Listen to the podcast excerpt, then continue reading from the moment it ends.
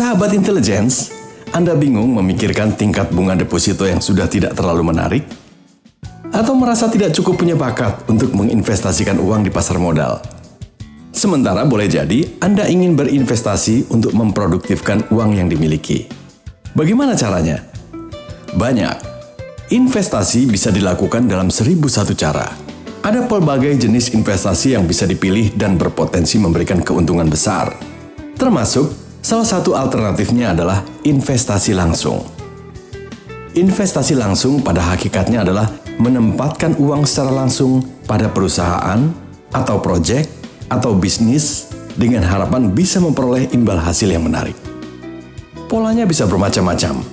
Jika perusahaan yang menjalankan bisnis berbentuk perseroan terbatas, maka dana yang Anda tempatkan bisa ditukar dengan saham pada perusahaan tersebut. Dengan kata lain, dana Anda menjadi equity. Oleh perusahaan dimaksud, dana yang sudah dalam bentuk equity itu akan dipakai sebagai modal usaha. Imbal hasil yang Anda peroleh tentu saja berupa dividen yang akan dibagikan pada setiap tahun. Dengan catatan, perusahaan memperoleh keuntungan dan pemegang saham setuju untuk membagikan laba sebagai dividen.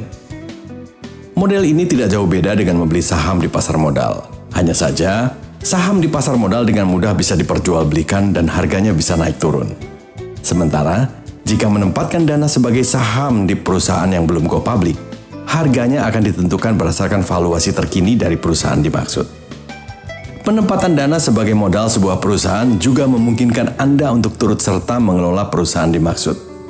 Baik itu duduk sebagai komisaris, direksi, ataupun sekedar sebagai pemilik. Namun konsekuensinya, keberhasilan atau kegagalan perusahaan menjadi tanggung jawab Anda juga. Dalam bentuk lain, investasi langsung bisa dilakukan dengan cara menempatkan dana dalam sebuah proyek bisnis. Katakanlah, sebuah perusahaan memiliki banyak proyek dan perusahaan tersebut kekurangan modal kerja untuk menggarap proyek dimaksud. Anda bisa ikut serta melakukan investasi dengan, misalnya, memberikan pinjaman dana secara langsung dan perusahaan itu akan membayar kembali setelah proyek selesai dengan memberikan imbal hasil tertentu. Imbal hasil ini bisa lebih besar dari tingkat bunga kredit bank, mengingat proses mendapatkan dana pinjaman dari Anda relatif lebih mudah ketimbang perusahaan itu meminjam dari bank. Selain dengan cara pinjam-meminjam, investasi di sebuah proyek yang dimiliki suatu perusahaan bisa juga dilakukan dengan cara bagi hasil. Ini lebih bergantung kesepakatan kedua belah pihak. Bedanya, kalau dalam pinjam-meminjam, anda sebagai investor akan mendapatkan imbal hasil sebagaimana diperjanjikan.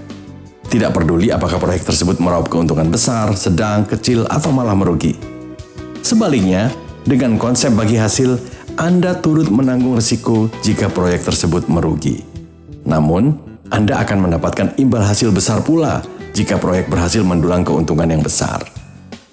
Pertanyaannya, Bagaimana memilih investasi langsung agar tidak kemudian menjadi buntung? Ini menjadi hal mendasar dalam pelaksanaan investasi langsung.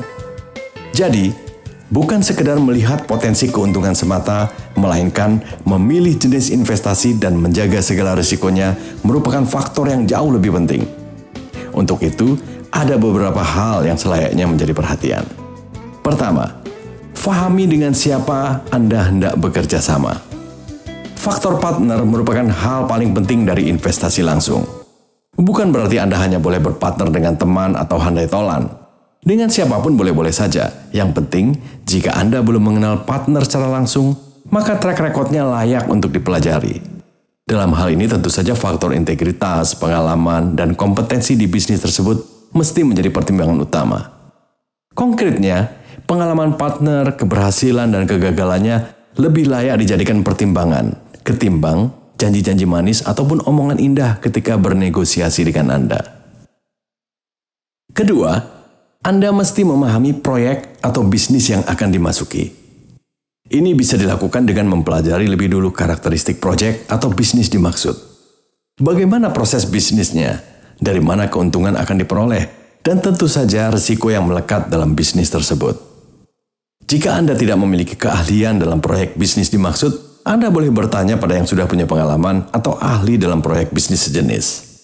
Dalam bahasa yang lebih akademis, ada baiknya Anda melakukan studi kelayakan proyek. Apa pun hasil studi tersebut, akhirnya bergantung pada diri Anda sendiri. Walaupun bisnisnya dianggap prospektif, namun kalau Anda tidak memiliki minat, sebaiknya tidak usah dimasuki.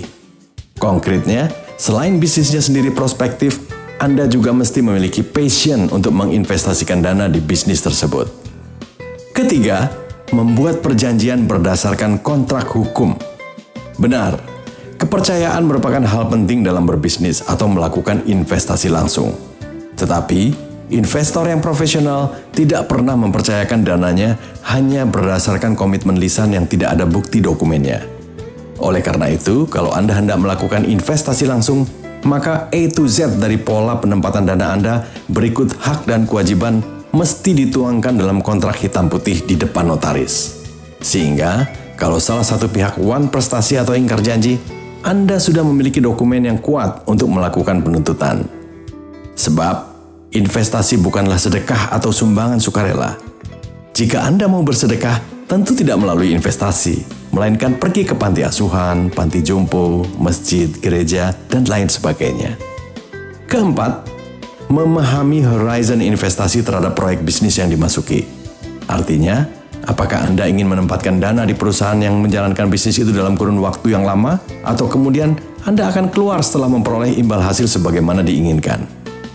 time horizon investasi seperti ini penting diputuskan sejak awal karena akan berdampak pada hasil akhir dari seluruh investasi Anda. Selamat berinvestasi.